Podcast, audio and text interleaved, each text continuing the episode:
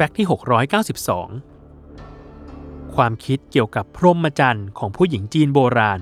ถูกปลูกฝังและสืบทอดอารมณ์เหล่านี้มารุ่นแล้วรุ่นเล่า ผู้หญิงจีนสมัยก่อนจำนวนไม่น้อย ต่างพากันครองพรหมจรรย์เพื่อรักษาตัวให้มีคุณค่าตามค่านิยม ด้วยเหตุผลใหญ่เหตุผลเดียวคือ เพื่อให้ได้รับการยอมรับจากสังคม ซึ่งหากให้ย้อนอดีตไป มีวิธีการรักษาความเป็นพรหมจรรย์ที่หลากหลายมาก เริ่มด้วยหลีกเลี่ยงการพูดคุยกับเพศตรงข้าม รักษาความบริสุทธิ์ของตัวเองเอาไว้จากเพศตรงข้าม หรือต้องระมัดระวังไม่ให้เกิดข้อคอรหานินทาในเชิงชู้สาว แต่ขึ้นชื่อว่าแดนมังกร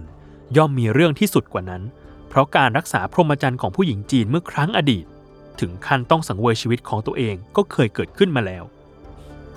เรื่องเกิดขึ้นในช่วงสมัยราชวงศ์หมิง ปี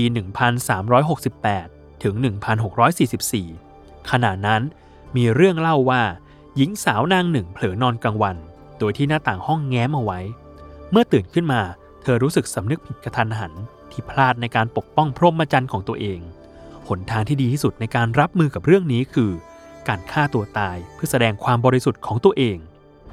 การกระทำที่ดูพิสดารนนี้ ทั้งที่ตัวเองไม่ได้ถูกตรวจสอบว่าโดนล่วงเกินหรือไม่ รวมถึงพิสูจน์ไม่ได้ว่ามีใครมาเห็นตอนหลับหรือเปล่า ถือเป็นความสุดโต่งในการรักษาพรหมจรรย์แบบจีนโบราณ แต่หลังจากยุคสมัยเปลี่ยนไป จนเดินทางมาถึงสังคมยุคใหม่ ผู้หญิงมีเสรีภาพและสถานภาพเท่าเทียมกับผู้ชาย การถือครองพรหมจรรย์จึงค่อยๆ เสื่อมความศักดิ์สิทธิ์ลงไปตามกาลเวลา